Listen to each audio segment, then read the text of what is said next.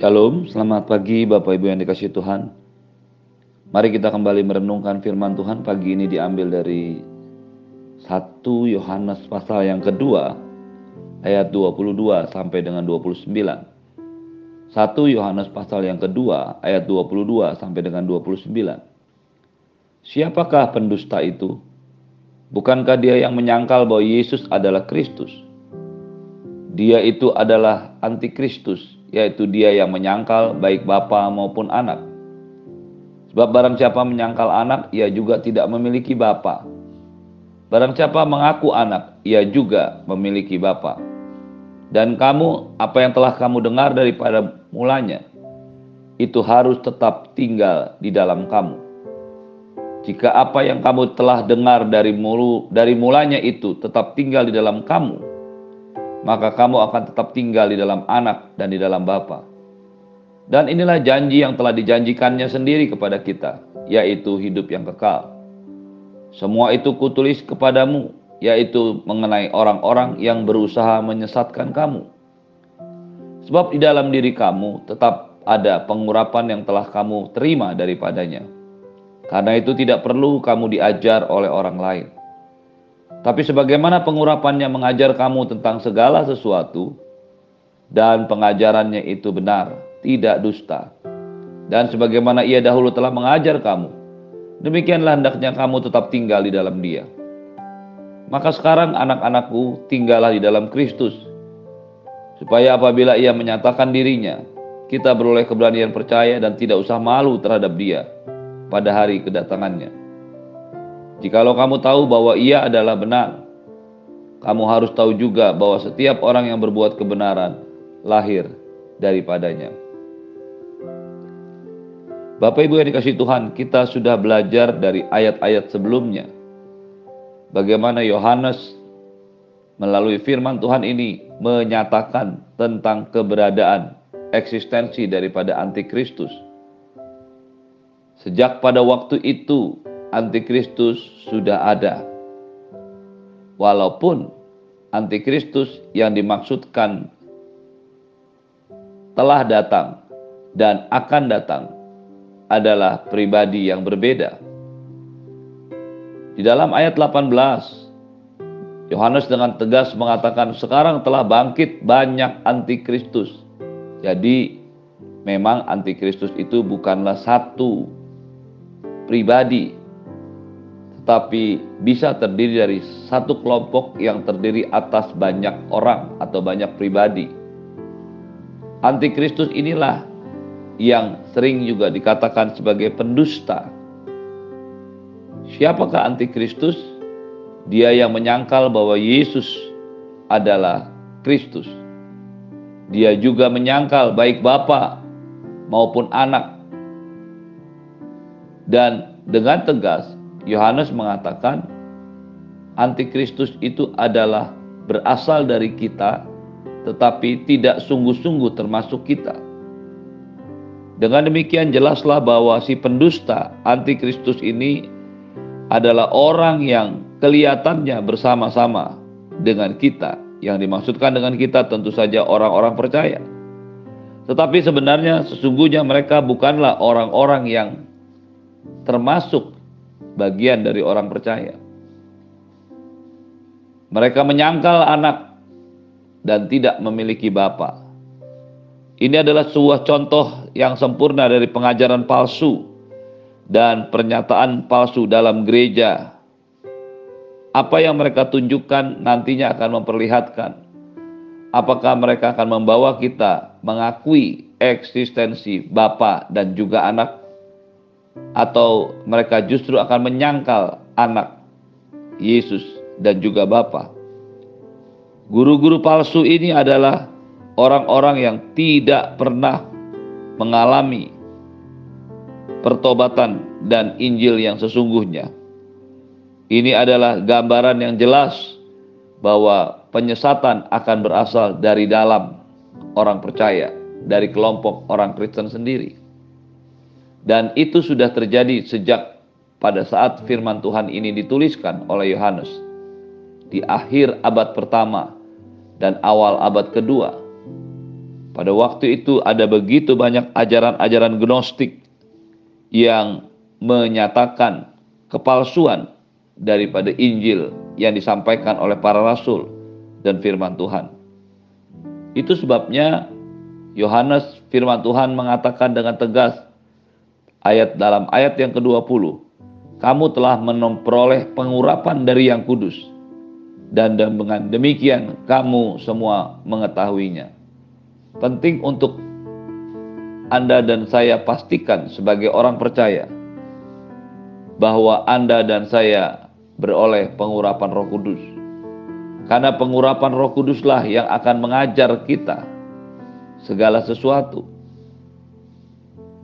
Roh Kuduslah yang akan memimpin kita masuk ke dalam kebenaran demi kebenaran. Roh Kuduslah yang akan memastikan Anda dan saya berjalan dari kebenaran kepada kebenaran. Itulah sebabnya peran Roh Kudus dalam kehidupan setiap orang percaya bukanlah sebuah usaha sampingan, bukanlah sebuah hubungan sampingan yang seringkali tidak dirasa perlu oleh banyak orang percaya.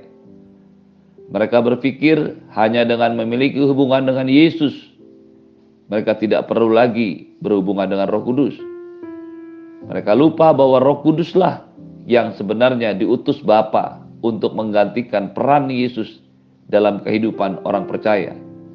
Roh Kuduslah yang akan membawa pengurapannya untuk kita belajar segala sesuatu. Tapi sebagaimana pengurapannya mengajar kamu tentang segala sesuatu, dan pengajarannya itu benar, tidak dusta, dan sebagaimana ia dahulu telah mengajar kamu, demikianlah kamu tetap tinggal di dalam dia. Pagi hari ini kita harus bisa memastikan bahwa kita hidup di dalam pengurapan Roh Kudus. Berikutnya, ayat yang kedua puluh empat mengatakan kepada kita, dan kamu, apa yang telah kamu dengar daripada mulanya, itu harus tetap tinggal di dalam kamu. Jika apa yang telah kamu dengar dari mulanya itu tetap tinggal di dalam kamu, maka kamu akan tetap tinggal di dalam Anak dan di dalam Bapa. Pastikan setiap firman yang sudah Anda dan saya dengar, pelajari, renungkan, baca, itu tetap tinggal di dalam kita. Kata tetap tinggal di dalam kita berasal dari bahasa Yunani meno, meno. Kata meno ini bukan hanya tinggal dalam artian duduk atau mampir atau singgah, tetapi lebih tepat, tetap tinggal ini dikatakan sebagai tetap ada, tersembunyi, selalu tinggal dalam eksistensi Yesus. Inilah yang dimaksudkan dengan bagaimana firman Tuhan itu tetap tinggal dalam diri kita. Kita bukan hanya orang-orang yang tahu firman, tapi firman itu tetap tinggal. Cobalah untuk mencoba menghafalkan ayat-ayat firman Tuhan, supaya firman Tuhan itu tetap tinggal dalam diri kita. Cobalah terus untuk merenungkan firman itu, mereka-rekanya, mencatatnya, dan kemudian menyimpannya dalam hati dan pikiran kita. Pada saat firman Tuhan itu tinggal di dalam kita, maka kita akan tinggal di dalam Anak dan di dalam Bapa. Pastikan Anda dan saya hidup di dalam firman Tuhan. Pastikan firman Tuhan hidup di dalam kita. Dan inilah janji yang telah dijanjikannya kepada kita, yaitu hidup yang kekal. Ketika kita menyadari ada firman kebenaran yang tinggal dalam diri kita, dan kita tetap tinggal di dalam Bapa dan di dalam Anak, maka sekalipun ada orang yang mencoba menyesatkan, ayat dua puluh tujuh mengatakan, di dalam diri kamu tetap ada pengurapan yang telah kamu dengar, terima daripadanya.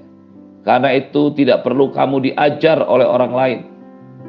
Bapak Ibu yang dikasihi Tuhan, ayat ini tidak berarti bahwa Anda dan saya tidak perlu diajar, tidak perlu mendengar, tidak perlu belajar dari buku-buku rohani atau hamba-hamba Tuhan. Tidak. Ayat ini menunjukkan satu konteks cerita bahwa Anda dan saya tidak perlu mendengar pengajaran-pengajaran palsu, pengajaran-pengajaran diajarkan menyimpang dari kebenaran, Pengajaran-pengajaran yang mementingkan hawa nafsu, yang membiarkan hawa nafsu menguasai kita. Biarkanlah firman Tuhan yang menguasai kita. Biarkanlah firman Tuhan yang hidup di dalam kita. Dan kita tetap hidup di dalam Dia. Kata telah menerima pengurapan untuk mengetahui segalanya, menunjukkan bahwa pentingnya pengurapan Roh Kudus bagi setiap orang percaya untuk mengerti kebenaran. Sehingga pada akhirnya kita akan terus belajar bertumbuh di dalam kebenaran dan kepada kebenaran. Ayat dua puluh delapan mengatakan, maka sekarang anak-anakku tinggallah dalam Kristus, supaya apabila menyatakan ia menyatakan dirinya, kita beroleh keberanian percaya dan tidak usah malu terhadap Dia pada hari kedatangannya. Jikalau kamu tahu bahwa Ia adalah benar, kamu juga harus tahu bahwa setiap orang yang berbuat kebenaran lahir daripadanya. Pastikan Anda dan saya hidup di dalam Yesus. Yesus di dalam kita. Ada satu hal yang menyedihkan yang sering kali terjadi pada kehidupan orang percaya, bahwa mereka tidak menyadari siapa, pribadi siapa yang ada di dalam dirinya. Ketika Yesus tinggal di dalam diri kita, benih ilahi itulah yang memampukan Anda dan saya untuk hidup sama seperti Yesus telah hidup. Dia adalah sebuah contoh ilahi, sebuah pattern for living, sebuah pola kehidupan yang harus Anda dan saya ikuti.